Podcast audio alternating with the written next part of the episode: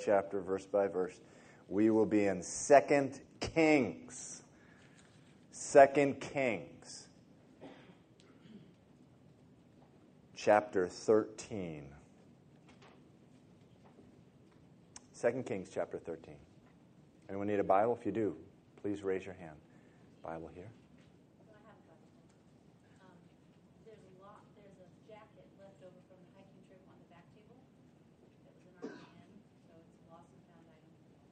Okay, jacket left over from the hiking trip. It's Joel's. All right. We're really efficient this evening. Second Kings. Before we begin, let's pray. Father, we, we just uh, know, Lord, there's just so much in your word, Lord, that you want to reveal to us. And I just pray this evening that we don't miss uh, any bit of it, Lord. God, we thank you for your grace. We thank you for caring so much, Lord, about just where exactly we are in our walk, in our life, Lord. And, and we just thank you so much that uh, there's always so much more uh, for us, Lord. And, and the well uh, never runs dry. We thank you for that, Lord. I just pray in the name of Jesus, Lord, uh, that you'd reveal your heart to us this evening. In Jesus' name, amen. Okay, so it's been a couple weeks since we've been uh, in Second Kings, and uh, remember in Second Kings, it's a chronicle of the life of the kings of Judah in the south, Judah and Benjamin, and then the ten tribes uh, in the north. It gets kind of confusing because it goes back and forth between what's going on in the north what's going on in the south. Remember, at one point, the north and the south were one under Saul and David and Solomon. But after Solomon's son came into power, uh, because of the sin of Solomon, the, the, the, the wickedness that uh, he uh, sort of introduced uh, into Israel uh, with his hundreds of wives, among uh, many other things that he did that were clearly disobedient to the Word of God, uh, there was a disintegration uh, of the nation, and the, the north, uh, 10 tribes went to the north. Actually, we are nearing the end, and we're getting to um, really a, a, tragic, tragic uh, place uh, in, in northern Israel, which will be coming. Uh, actually, will be beginning in some of the chapters we're reading uh, tonight, but um, it, will get worse. And uh, the just amazing thing uh, that I have learned as we've gone through uh, First and Second Kings is the long suffering and the mercy of God. Uh, up, up in the north, for literally hundreds of years, there was not a single king that was righteous, not a single uh, uh, kingdom up there, not, not a single uh, person reigning who was righteous. Everyone was wicked, and still, for hundreds of years, the Lord sending his prophets uh, up to the north. Uh, Elijah, Elisha. Uh, you know, we think of Elijah and we think of this, um, you know, incredibly powerful ministry, but the fact of the matter is, he was uh, if, it, if, if conversions and repentance he was judged by, uh, he was a failure. Because Israel in the north now, uh, we're talking about, uh, they never repented because of his ministry. Uh, and then in, today, we're going to go over a king where uh, Jonah went up there, uh, Hosea, Amos.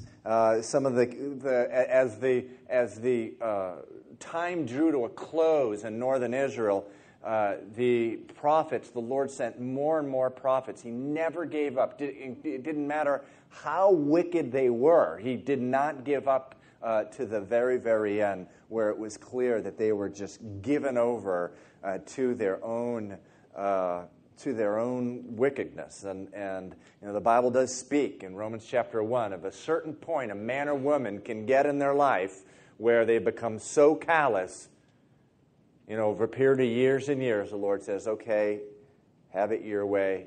And He gives them over to just utter callousness uh, in their hearts. And, and so um, in chapter 13, uh, it's, we're, talk, we're, we're back on the nor- north here. It says in the, in the 23rd year of, the, uh, of Joash, the son of Ahaziah, king of Judah, Jehoaz, the son of Jehu, became king over Israel and Samaria and reigned 17 years. And he did evil in the sight of the Lord and followed the sins of Jeroboam, the son of Nebat, who had made Israel sin. He did not depart from that. Remember, what was the sin of Jeroboam? Jeroboam had set up two golden calves uh, in, in the north because he didn't want anyone to go down to Jerusalem lest their hearts uh, be drawn to the king down there. So he put, uh, he put up these two golden calves and said, Here's the two calves that, uh, who, uh, this is the God, this is the God, these are the gods who took you out of Egypt. You know, just craziness. And very similar to, you know, if you look at the history of the church, where different denominations bring in superstition and they bring in idols and, uh, and this type of thing. Just the exact same thing that happened there in the north. And so uh, that was the sin of Jeroboam. Verse 3 Then the anger of the Lord was aroused against Israel. So there's, there's always this, uh, this you know, the, the, Lord, his, his righteous anger was aroused against Israel, but at, you know, at the same time, his mercy uh, uh, uh, coming in. You see this over and over again. And again in verse 3, and he delivered them into the hand of Hazael, king of Syria, and into the hand of Ben Hadad, son of Hazael, all their d- days. Now, here in verse 4, it says, So Jehoaz pleaded with the Lord, and the Lord listened to him. For he saw the oppression of Israel, because the king of Syria oppressed them. Again, please don't be lost on this fact. Here you have uh, a nation and a king who have been just completely disobedient for the Lord, uh, from the Lord for, here for uh, in the hundreds of years, and you still have the Lord. Uh, you know, we talked on Sunday morning about 1 Corinthians 13. First, first definition of love. What is it? Love suffers long. And, and this is it.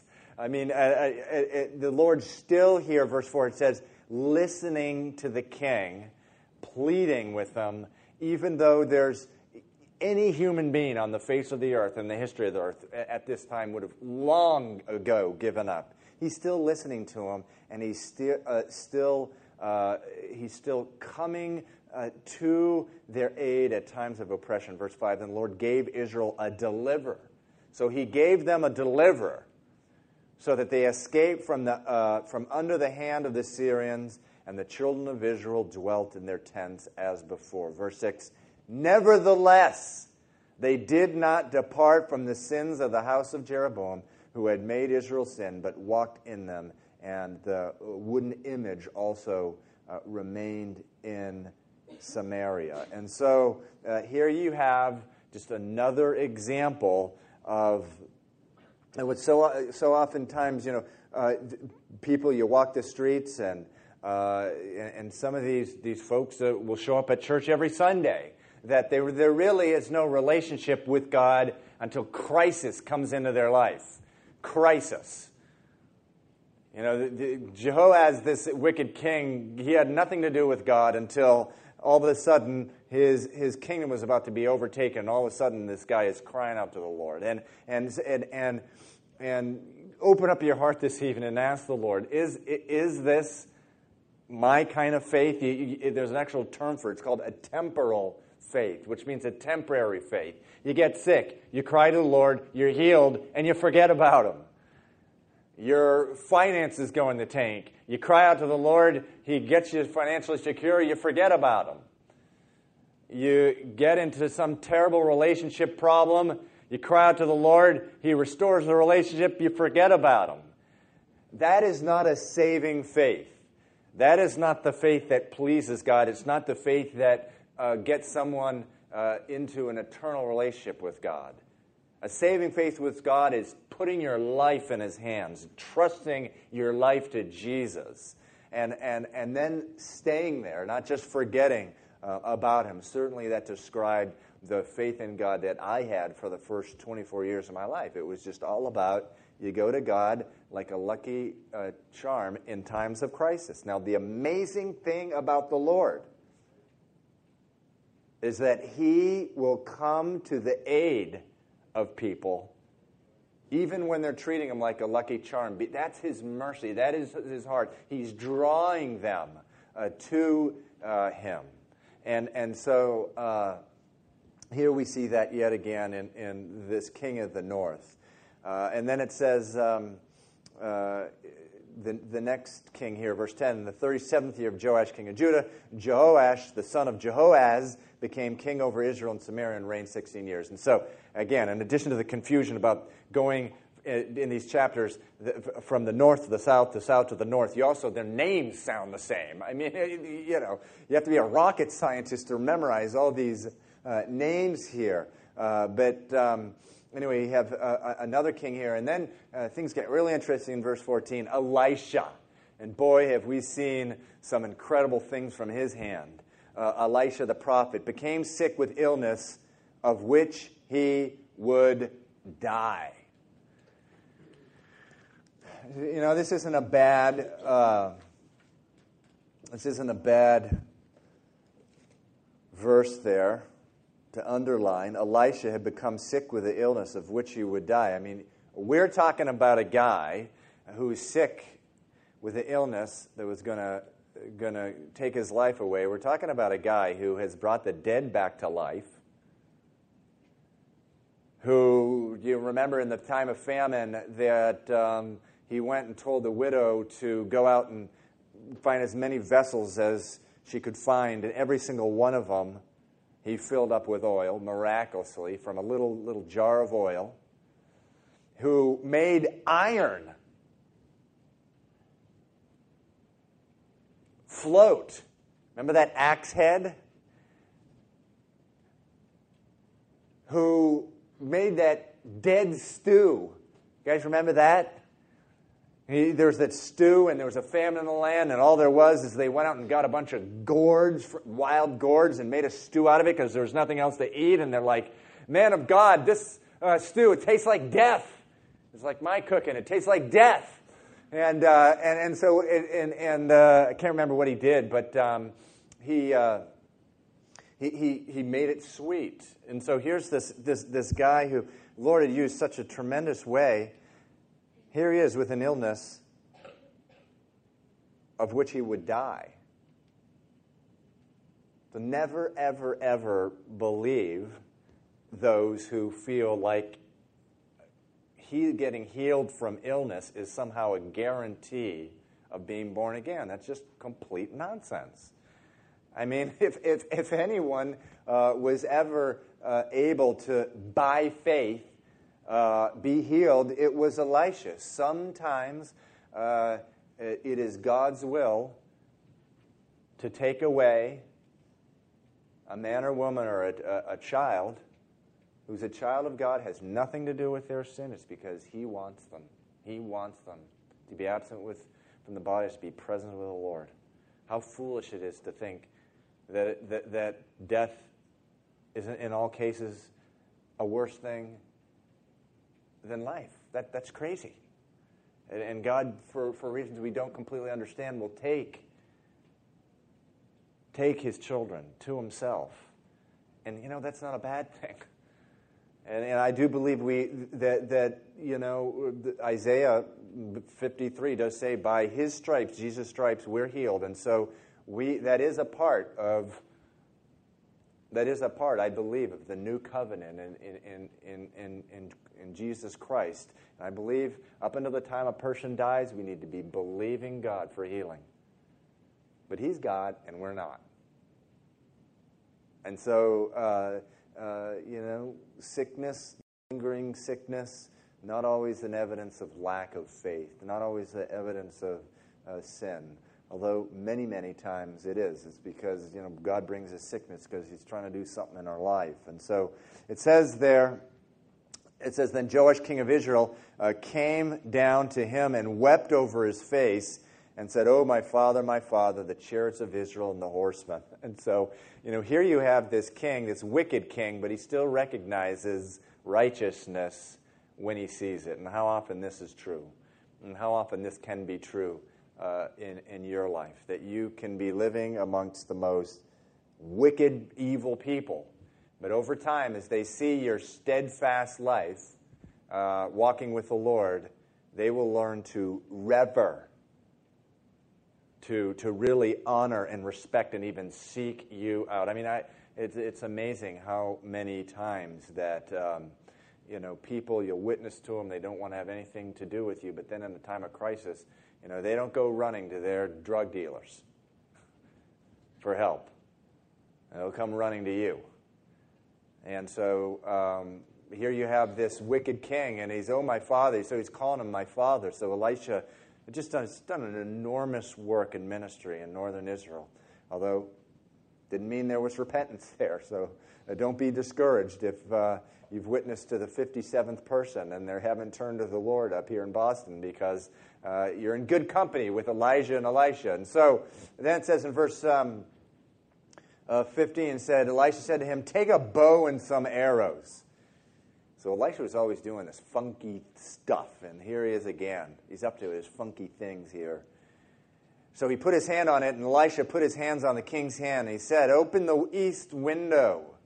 And he opened it. Then Elisha said, Shoot. And he shot.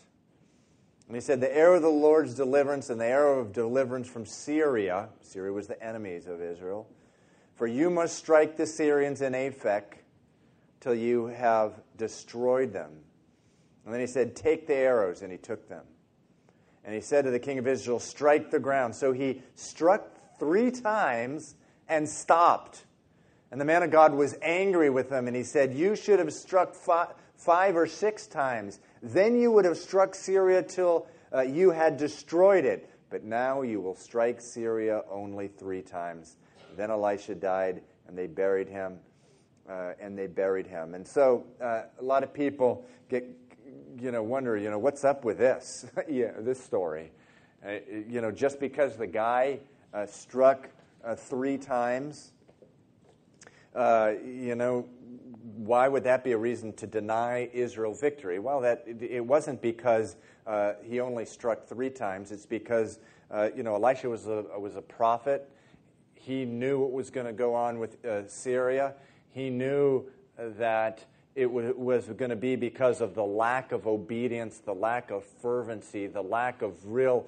Um, uh, zeal for, for the people of God that they were not going to strike Syria. And so when this king is, is he hits the ground with the arrow, he wasn't told to hit it five or six times. He was just told, strike the ground. But the fact he only struck it three times was just, uh, it just rep- represented the lack of zeal and fervency uh, in his life. Now, I can't tell you how important fervency is in the life of a man or woman of God. Everyone know what that word is, fervency? It's just that, that, that, that, that, that energy, that zeal for the Lord, that, uh, that intensity. I, I, believe if we look at the Hebrew translation, um, or the Greek actually translation, this is Hebrew, but where that word fervent is used in the New Testament, it's that um, that the, uh, the, word can also be translated intense intensity. And and you know it's so important. You know the lord wants an undivided heart uh, for him and an undivided heart is a fervent heart. You know the the jude this morning we we were reading out of jude and it said you know contend earnestly for the faith. And that word contend means battle. And the word uh, and the word earnestly means throw yourself into. And that's that same thing, fervently. Throw yourself into the, the call of God that He's put yourself in. Don't go walking around with a drooping head when you're ministering for the Lord, or when you're praying for the Lord, or when you're serving for the Lord. Be strong in the Lord and in His mighty power. I can't tell you how important it is.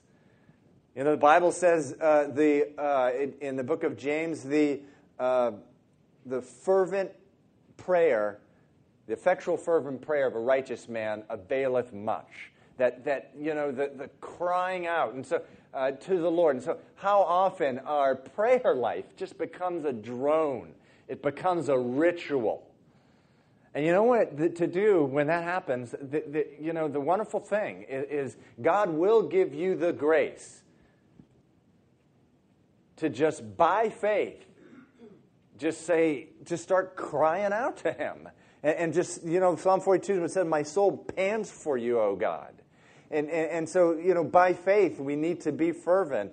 Um, you know, Romans 12, 8 says, Be fervent in spirit, serving the Lord. And when we serve the Lord, we need to do it with passion. If we're not doing it with passion, we need to, we need to go to the Lord and we need to really question why are we doing this?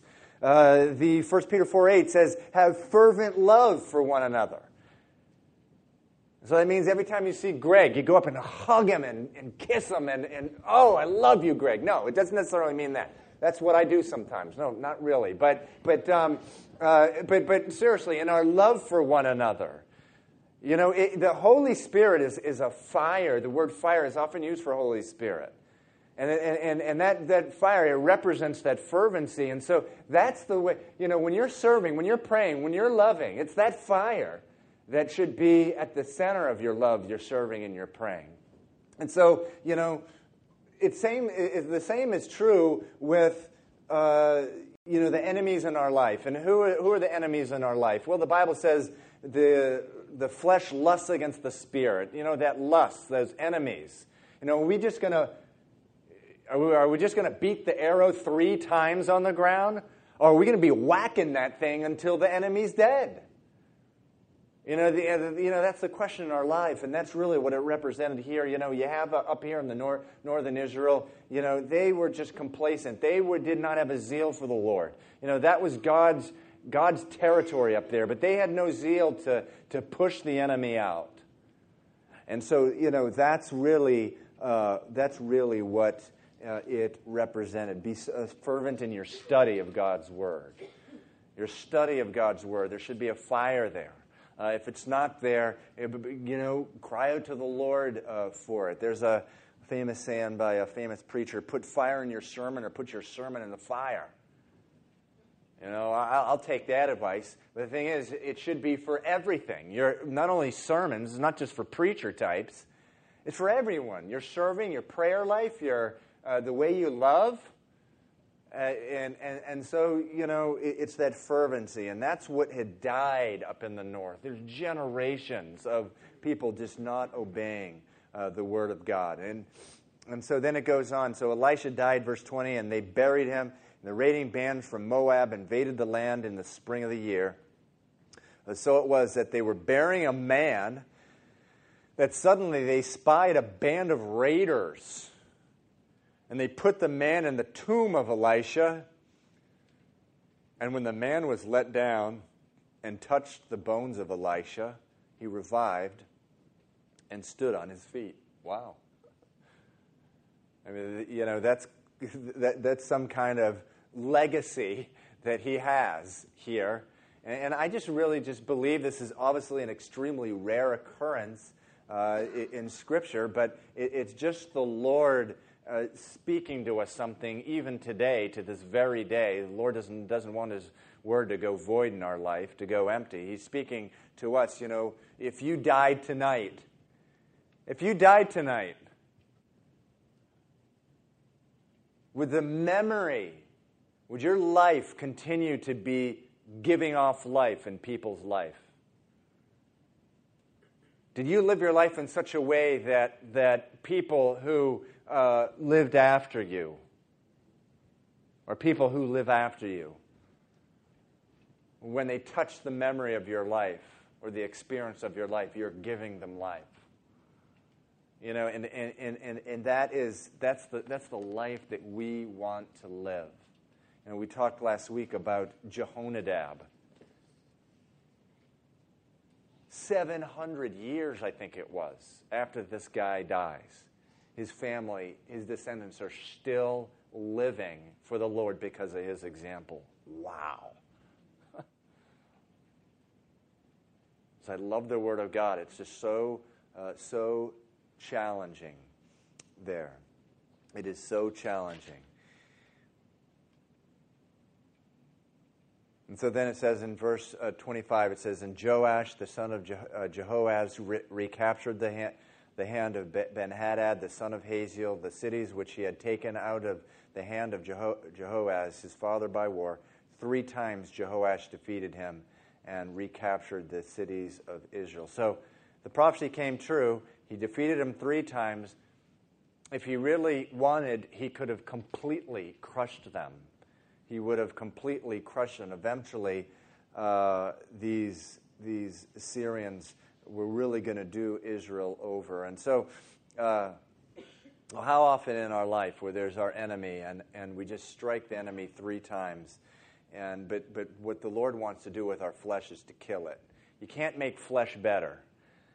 And we read the works of the flesh this morning. They're defined in what Galatians chapter 5 verses 19 through 21 or whatever. I mean, that's just one unbelievably depressing list of, Uh, of things. It says in, in those verses, the works of the flesh are this you know, idolatries, fornications, sorceries, hatreds, murders, revelries. And, you know, it goes on and on. You can't sort of try to throw band aids on that. You got to kill it. That's what you got to do with it. You know, again, it says the flesh wars against the spirit. You can't you can't try to compromise with the flesh. You got to kill it. Remember what happened with Saul. The Lord said he needed to um, kill all the, what is it, the, kill Agag, and he was the king of the who? Who was King Agag the king of? The Amalekites. Come on, I know you guys knew that. He was, uh, you know, the Lord had told him to, to, to wipe out every single Amalekite. That's how much that's how much uh, trouble they were bringing on Israel. That's how much wickedness that they, that they were. Um, that, that, they were involved in the Amalekite camps. And, and, and, the Lord told Saul, kill every single one of them. But he, he, he leaves the king, uh, Agag. And it wound up being, you know, a descendant of this guy, Agag, uh, it is believed, who wound up killing him in the end. And, and so that's what we will happen with us. If we just strike the enemy three times, and don't just completely kill it, it's going to come back and it's going to lead to our ruin. So, how, how important it is uh, to be fervent in spirit also against just the things that lust against um, our own uh, spirit. And so, chapter 14, it says, In the second year of Joash, the son of Jehoaz, a king of Israel, Amaziah, the son of Joash, king of Judah, became king. He was 25 years old when he became king. And he reigned 29 years in Jerusalem. His mother's name was Jehoaddan of Jerusalem. And he did what was right in the sight of the Lord. So here you have the kings in the south. I believe there was eight kings in the south who were righteous kings. Uh, it says, yet not like his father David. He did everything, however, as his father Joash had done. So it says, yet not like his father David. And this probably what this was reference to is that there was obedience in his life. He had a lot of the sort of the motions right, but he didn't have the emotions right. And God wants the emotions as well as the motions right. And David had a heart that was just fervent for the Lord. It was on fire for the Lord. And just go through the Psalms and you'll, you'll see that. And, and whereas God will honor obedience, uh, what he really wants is uh, the heart. And so um, it, it, it, says in verse 4 however, the high places were not taken away, and the people still sacrificed and burned incense on the high places. So there's still this lingering sin there in the area. Uh, now it happened as soon as his kingdom was established in his hand that he executed his servants who had murdered his father the king. Remember, uh, Joash, father, uh, the servants had, had raised up uh, and uh, had murdered his father. Verse 6 But the children of the murderers did not execute, according to what is written in the book of the law of Moses. So he didn't execute the children of the murderers. And it says the book of the law of Moses says that the father shall not be put to, to death for their children, nor shall children be put to death for their fathers, but a person shall be put to death for his own sin. And so, uh, and so um, he honors this, this principle. And, you know, it's true that children are not to die for the sins of their fathers, and nor are fathers to die for the sins of their children. And today, a lot of times, you do get people uh, blaming their sins on their, their fathers and mothers. The Bible says no, everyone dies for their own sin.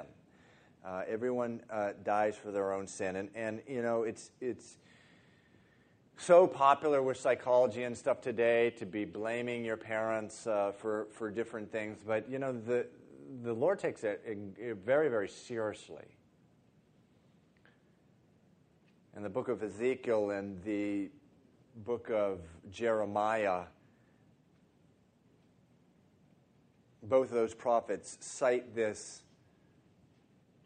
commonly cited proverb, which was this Our fathers ate sour grapes, and therefore our teeth are set on edge. Our fathers ate sour grapes, therefore our, our, our, teeth are set on edge. And so it's just not pop psychology in the year 2007 where people are blame, blaming their parents. Uh, it happened 3,000 years ago in the time of Jeremiah and Ezekiel.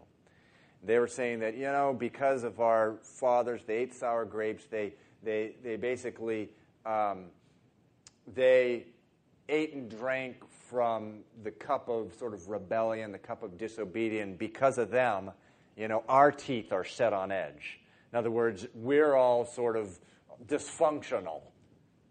We're dysfunctional and we're sort of emotionally all messed up because of our fathers uh, uh, eating sour grapes. And, and Jeremiah and Ezekiel said, no more. I'm going to bring this country, I'm going to wreak judgment on this nation so that there won't be any children saying that anymore.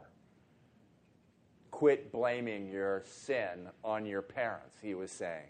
Uh, and so it's odious uh, in the sight of the Lord when you're blaming anyone else, whether your parents or anyone else, uh, for your own problems. And then, you know, uh, it, it, you know, it, it says here, uh, this guy, Jehoaz, again, he was someone who did right in the sight of the Lord, yet uh, not like his father David, but um, uh, he did have a victory here. He says in verse 7 he killed 10,000 Edomites in the valley of Salt. So he, he experiences this great victory. Uh, but then it says that he sent messengers to Jehoash, the son of Jehoahaz, the son of Jehu, king of Israel, saying, Come, let's face one another in battle. So, he, so what's happening here is he has this tremendous victory against Edom, who was an enemy of, of Israel in the south. And now he wants to go up to the north and battle basically his cousins, his brethren up in the north. Because remember, this is the south, and we're now talking about a southern king, Amaziah. So he goes up uh, to the north and he says, Come, let us face one another in battle. But the king of Israel, verse 9 says to Amaziah, This thistle that was in Lebanon sent to the cedar that was in Lebanon, saying, Give your daughter to my son as wife. And a wild beast uh, that was in Lebanon passed by and trampled the thistle. So they, this is they used to speak in these kind of parable type of things. And verse 10 says, You have indeed defeated Edom, and now your heart has lifted you up up. Glory in that and stay at home. For why should you meddle with trouble so that you fall, you and Judah with you? Says, But Amaziah would not heed. Therefore, Jehoash, king of Israel, went out. So he and Amaziah, king of uh, Judah, faced one another in Bethshemesh, which belonged to Judah. And Judah was defeated by Israel, and every man fled to his tent. Then Jehoash, king of Israel, captured Amaziah, king of Judah, the son of Jehoash, the son of Ahaziah, and he went to Jerusalem. So the guy goes all the way down into Jerusalem. So he penetrates way deep into the country, uh, and it says he took all the gold and the articles that were found in the house of the Lord and in the treasure of the king's house, and he took hostages and returned to Samaria. So this king in Judah gets whipped, he gets crushed. And you know, I think back to what it says at the beginning of the chapter. He says, He did right in the sight of the Lord, yet his heart was not like his father David. And, and, and what was David's heart like? Again, it was sensitive to that still small voice of the Lord. And, you know, just because there's like some good idea out there, and we think, oh, you know, it'd be a great idea to go do this for the Lord. If we are not, if our hearts are not sensitive to the Lord, if we're not praying to the Lord, if we don't have a devotion time to the Lord, we're just going to make a decision based upon our own reason and logic. Sounds like a good idea. But just because every a, a, something's a good idea doesn't mean the Lord wants you to do it. and or may the timing may not be right. And I cannot tell you how many times that this gets Christians in trouble. They run off, they get ahead of God, they do, go off and do something that sounds like a great idea. But it wasn't the Lord, and they wind up getting crushed. I mean, look at what happened. I, I mean, they, they, they, they go in, they get crushed. The, the northern, you know, but it's, this is a wicked people. They come down into Jerusalem, into the temple. They take all the treasuries, and they take a bunch of hostages. So it was just disaster. And actually, he never recovered from this. It says uh, eventually his own people uh, wound up assassinating him, I believe uh, yeah, they assassinated him, and, and his nation never recovered. And this was a good guy. He was a good guy. He's a guy who would come into this church, and we'd be talking with him after the church, and we'd leave saying, you know, that's a good guy. Or it's a woman, a good woman. You know, God wants so much more than just good guys and good women. There's an expression in the, in the South. You know, he's good people, or she's good people. Anyone hear that before? Anyone? Okay, we have some people who've been in the South. You know, he, he, he's good people. Who has never heard that? Okay, you see, we get some Yankees here too. Yeah, yeah, right. And, I, and, and so, but, but, you know, that's like, you know, and I, I feel like I can say this. My wife's from the South. I lived in the South for 12 years. But, you know, good people, he's good people, she's good people. The Lord wants so, so much more than that. He wants people whose hearts are, are sensitive uh, to him, who are listening to His voice, who will be able to, in a single Bible study, be able to hear, you know, it's pretty clear. This is a great idea. But I'm not supposed to be the one fulfilling this great idea. It's someone else, not me. You know, the Lord wants me doing this or that or whatever at, at this time. And so, just, you know, you see here uh, what happens to him. And it says that in verse 19, and they, the people in Israel, formed a conspiracy against him in Jerusalem. And he fled to Lachish, but they sent after him to Lachish and killed him there. This is a terrible tragedy. You know, at that time, didn't, they didn't vote kings out. They just went and, you know, killed them. Verse 20, then they brought him on horses, and he was buried at Jerusalem. And all the people took Azariah, who was 16 years old, and made him king instead of his father Amaziah. And he built Elath and restored it to Judah, and the king rested with his father. And so then in verses 23 through uh, 29, you have Jeroboam the second. Now we're switching back to the north now. It says he reigned 41 years. But he said in verse 24, he did evil in the sight of the Lord. He did not depart from the sins of Jeroboam, the son of Nebat, who, who had made Israel sin.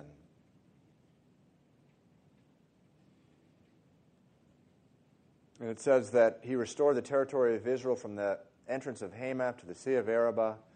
So he's, he's actually, the Lord's actually restoring territory to the north, even though there's a wicked king. And again, this speaks to the mercy of the Lord here. And then, it, real interesting, into the verse there, uh, it says, according, um,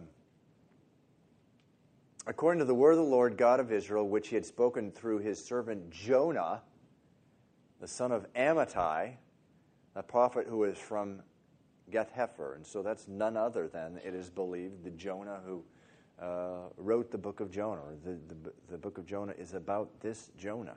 He's a prophet at this time who, again, the nation of Israel is coming to the close, and he was up there saying, Look, you guys got to return to the Lord, or there's going to be disaster.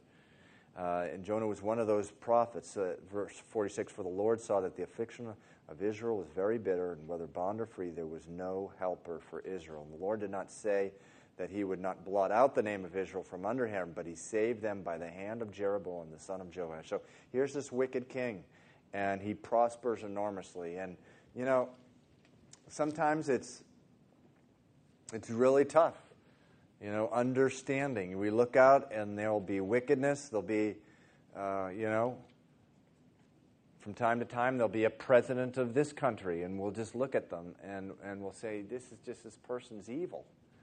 Why is the Lord prospering this person? Why are they doing that? And I always come back to, you know, Psalm 73. Be very careful. You know, the Psalms say, do not fret in your heart because of wicked men. It'll lead only to evil, it says. Do not fret in your heart because of the prosperity of the wicked. It'll only lead to evil. And, you know, I always think of Psalm 73. It says, Truly God is good to Israel. As for me, my feet had almost stumbled because I was envious of the, bo- of the boastful when I saw the prosperity of the wicked. And it, it continues on, uh, on. It says, There are no pangs in their death their strength is firm. They are not in trouble as other men. They are not a plague like other men. Therefore, pride is their necklace. Violence covers them like a garment. Um, they scoff and speak wickedly concerning a, oppression. They speak loftily. Now, all of this is nonsense because that's not how the wicked live. The Bible says there is no rest for the wicked.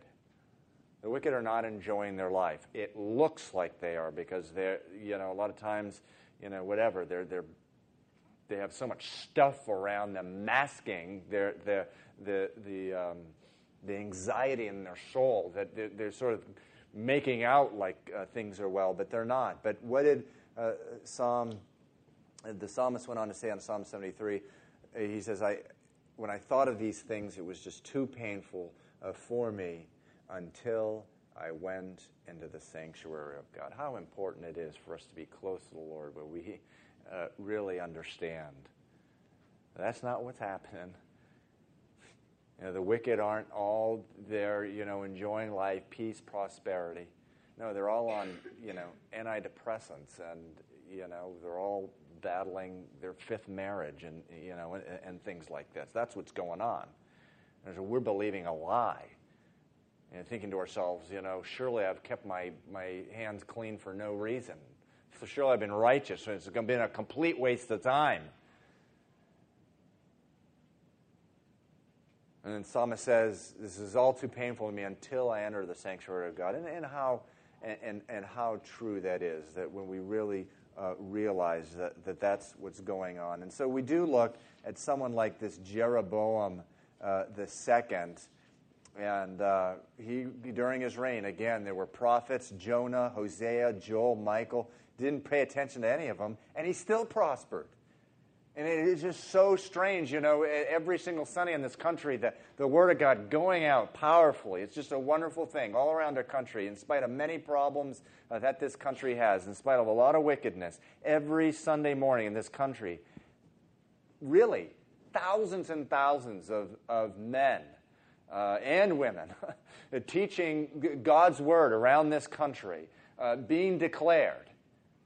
And, and you know, you, you, a lot of times you'll see wicked prospering and growing in the country. And, and, but the Bible says, don't fret because of sin. It'll lead only, only to evil. Instead, you know, honestly, really, um, what we need to be asking um, ourselves is, God, why has God prospered us? You know, why has God prospered me? Why has God saved me? And, and we got to remember just uh, the, the, the grace of the Lord, uh, the grace that God has had on our life. Uh, instead of fretting over evil, we'll never completely understand why someone like Jeroboam greatly increases because his kingdom greatly increases because God had mercy on him. It's like, whoa, what's going on here? Why? A lot of it has to do with the long suffering of God, the mercy of God, but at the end of the day, it's not, you know, it really is none of our business. And we should be, uh, the only uh, question we should be uh, a- asking ourselves is, wow, why did, uh, why did God even never save me? And so, uh, uh, anyway, then it goes. Th- then we continue on in chapter 15. In the 27th year of Jeroboam, king of Israel, Azariah, the son of Amaziah, king of Judah, became king. Now, Azariah. It's got another name. What is it? Anyone know? Chronicles. He's called Uzziah.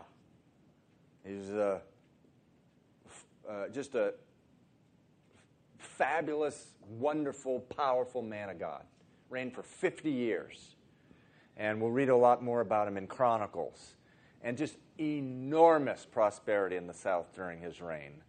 Uh, because, you know, because in his case, it was because of, uh, of his righteousness and uh, it, it, the prosperity that he had, uh, the prosperity that was in the north under Jeroboam II just paled. It was small compared to, to Uzziah because Uzziah it actually stretched way beyond the borders of Israel. It was like worldwide, this guy, uh, uh, um, Azariah, but we don't read a whole lot about him in, uh, in Kings. We read a lot about him in Chronicles. It says in verse uh, 2, it says he was 16 years old when he became king. His mother's name was Jechaliah. By the way, when you see a mother's name mentioned, that's, it's uh, highly unusual for a mother's name to be mentioned because the Jews didn't do genealogies uh, like this. When a mother's name is mentioned, it's for one of two reasons. One, it's because she gets the credit for his righteousness, or two, she gets the blame for his evil. and, and, and usually, when you see a mother's name mentioned, it's because there's a righteous king. And, and it just is true that, what is that, the hand of the cradle? Or what is that one? How's that one go? The hand that rocks the cradle. Someone finishes it rules the world. The hand that, yeah, this is good. You know, like teamwork here. hand, of, hand that rocks a, a cradle rules the world. It really is true. And so, this mighty, mighty king, there's a reason that his mother's name is mentioned. It's because this, this young child was nurtured by this woman of God, and he just grew up as a righteous, mighty young man of God. And, and you know, what a testimony that is uh, to the calling of being a mother. Uh, it says in verse 3 and, and he did what was right in the sight of the Lord according to all that his father Amaziah had done, except that the high places were not removed. The people still sacrificed and burned uh, incense on the high places. It says, uh, and then the Lord struck the king so that he was a leper unto the day of his death. And so we know from the book of Chronicles what happened there. He was struck for a reason. At the very end of his reign, it, wa- it wasn't like Solomon, where it was years and years and years where the pride just built up. And at, at the very end, in Solomon, you just have someone who was lost, who, you know, is practically, eh, you know, his heart, there was very little sensitivity to the Lord. Uzziah was at the very, it was close to the end of, um, uh, of his life. Uh, he, pride came into his heart. I mean, he was a worldwide uh, figure by that f- point, and it says that he went and he burnt, uh, I think he burnt incense or he offered a sacrifice in the temple. And the priests, it says a lot about Uzziah, the priests went and confronted him. It says a lot about Uzziah that the, the priest would have the guts to do that, that he had actually let them. Uh, you know, grow in righteousness, and he gave them the freedom to be who they should be, and he didn't meddle in their affairs, but they confronted him and said, You can't do this. You're a king. The Mosaic law says kings don't go to the, uh, you know, to the altar and, and, and offer sacrifices. And we've seen throughout the Old Testament that, you know, people who do that sometimes just were immediately smitten or killed or burned up by fire. And that just represents just how holy God is and what an incredible sacrifice Jesus made when he died for us on the cross to give us access to the, to, to the Lord. But as Uzziah went in there and he was, um, he basically told the priest to get out of the way. He made the sacrifice because pride had gotten his heart, and he was smitten with, um, uh, smitten with leprosy. The Bible says that God is not a respecter of persons, and whether it's a king or a beggar, If they're disobeying the Word of God, there's going to be judgment around the corner in their life. And uh, real interesting uh, prophecy about Jesus in Zechariah chapter 6. It says that, um, Behold, the man whose name is the branch, referring to Jesus, he shall build the temple. He shall sit and he will be a priest. He will be a, so it says he'll be a priest and a king. So there's only one king who will ever really be a priest, and that's Jesus. And so some think that the, the reason that Uzziah um, was struck with leprosy and the judgment was so harsh, even though this man was very righteous, mighty man of God his whole life, he was polluting a picture of the Messiah, of the Lord Jesus. And he was sort of defiling that, that picture of Christ um, uh, in, the, uh, in the Old Testament. And so he was struck with leprosy, and he had actually died with leprosy. Uh, incredible disgrace. Reminds you a little bit of, uh, of Moses that, that um, too much is given, much is expected. And uh, he really wound up um, having a, a, tragic end to his life. And then in the rest of the chapters in uh,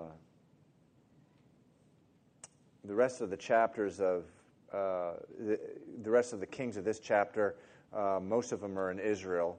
Uh, you have Zechariah verses 8 through uh, 12. It says in verse 9, did evil in the sight of the Lord. And you have Shallum uh, as well. And then you have uh, Menahem. Now, this was one wicked dude.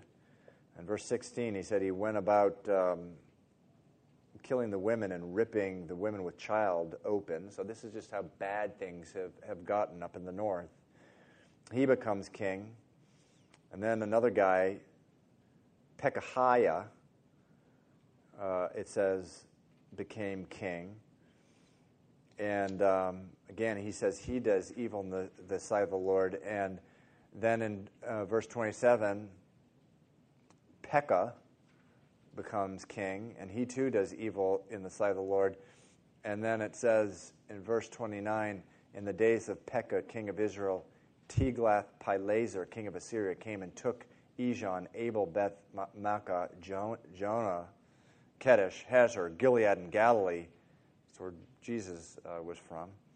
And all the land of Naphtali, and he carried them captive to Assyria. So here's the beginning of the end. Here's the beginning of the end that you know for a period of hundred, uh, a few hundred years, the Lord is, has, has gotten to the point now where, and you really get the sense of this in chapter 15, just one king after another, that they're just evil. There's just that downward spiral. You know that there's been, uh, you know, such a such a long legacy of disobeying the word of God. You know, they kept on mentioning these the sins of Jeroboam over and over again. Those two uh, golden calves. And that's really what the Lord held against Israel, but you really get the sense after a while that it's just been so long, it's so much a part of who they are, that they've just been given over just to a callous heart. And um, it says that the, this Assyrian king took them and carried them to Assyria. And so uh, this is what the Assyrians used to do to weaken their enemies. They used to transport them and bring them back to different places and, and have them intermarry with the people and weaken them, and basically they'd just be wiped out. And uh, over a few generations, you wouldn't even uh, know who they were anymore. And this is what Assyria did. And this is, you know, this is what Satan wants to do with you. He wants to carry you to a place where you just are assimilated with the world. You're doing the things of the world. You're uh, intermarrying whatever with the world. You're, you're not only of the world, you're in the world. And he just wants to snuff out your witness completely. There's a tragedy. This is what happened there in the north. They were carried away. And they just became intermarried. And, and you know, now you look at, there are shows on TV uh, about the lost tribes of Israel, and they think they've located some in northern India and China and these other places, and we'll never know for sure. But, uh, uh, but you know, in, in the South, he just didn't have the level of rebellion, and, and, and you know, they preserved uh, Judah and Benjamin in the South, but in the North, uh, literally, Satan just crushed he crushed them, he crushed their witness. And Israel, which was supposed to be a light to the nations, you know, they're, they're carried away. Now, we're going to get into that's completed actually in the study next week. And so, uh, anyway, I mean, the good news um, is that there was going to be uh, a Messiah, there was going to be a Redeemer, there was going to be a, a, a, a deliverer for Israel. And there was nothing that was going to prevent that Messiah from coming into the world. And there's nothing going to prevent him from one day reigning as king uh, forever. And so there's always hope in the midst of tragedy. Now, in the re- last part of the chapter, it goes back and just deals with one king of Judah. It says, In the second year of Pekah, the son of Remaliah, king of Israel, Jotham, the son of Uzziah, king of Judah, began to reign. He was 25 years old when he became king, and he reigned 16 years in Jerusalem. Again, here you are, moms. His mother's name was Jerusha, the daughter of Zadok. So again, you have a righteous mom. That's why she is mentioned here. And uh, actually, this guy Jotham, we know very, very little about him. Uh, but in Second Chronicles chapter 26, it says this of him. It says, Jotham became mighty because he prepared his ways before the Lord his God. And I, I love that verse so much. I actually typed it up and cut it out, and I put it on one of the, uh, the doorposts in, in the hall in our house, which I do with scriptures that I love because I just love that. Jotham became mighty. Why? because he prepared his ways before the Lord. I just love that. You know, and, and so that is how we become mighty. Whether we're a mighty mom or we're a mighty Sunday school teacher or we're a mighty evangelist, we become mighty even as we prepare our ways before the Lord our God. In other words, not running off and just doing something because it's a good idea. No, preparing our ways before the Lord our God. Just, just putting before the Lord every day, preparing our life before Him, asking Him, okay, is this what you want, Lord? Is that what you want? Left or right, Lord? Straight? Do I go back? What do you want, Lord? He prepared the way, His way before the Lord. And it says that He became mighty. Oh, that that would be uh, written of our lives that we became mighty because we prepared our ways before the Lord our God. Ah, praise God. I love that verse. I really do. Okay, let's pray. Father, I just thank you, Lord, for your word. And Lord, we pray for the grace and we thank you that you've promised it to us, Lord. The grace, Lord, just to prepare our ways before you. Father, just to take away uh, whatever. Lord, there's many things that we put before you that you're not, you have no interest in us participating in. There's other things that we're not participating in that you want to bring in, Lord. We want to prepare our ways before you, Lord. We want to be mighty. Lord, we know that doesn't mean famous. That just means mighty in power, fervent in spirit, fruitful in our lives, Lord. We want that. We want that for our lives. We thank you for this example, the example of Jotham, Lord. It doesn't have a lot about him, chronicle what, what it is that made him mighty. But oh, that it would be said of us, Lord, even as we're preparing our ways before you, that we became mighty before you. And Lord, I just thank you, Lord. Thank you for your word.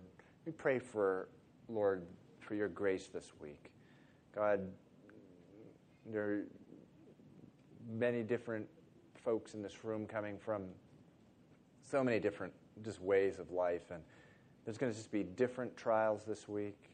There's going to be victories this week too, Lord. And, and, and I just pray for the grace just to walk in them uh, with humility, but with joy in our hearts, praising and, uh, and, and being thankful to you, Lord. We pray this in Jesus' name. Amen. Okay.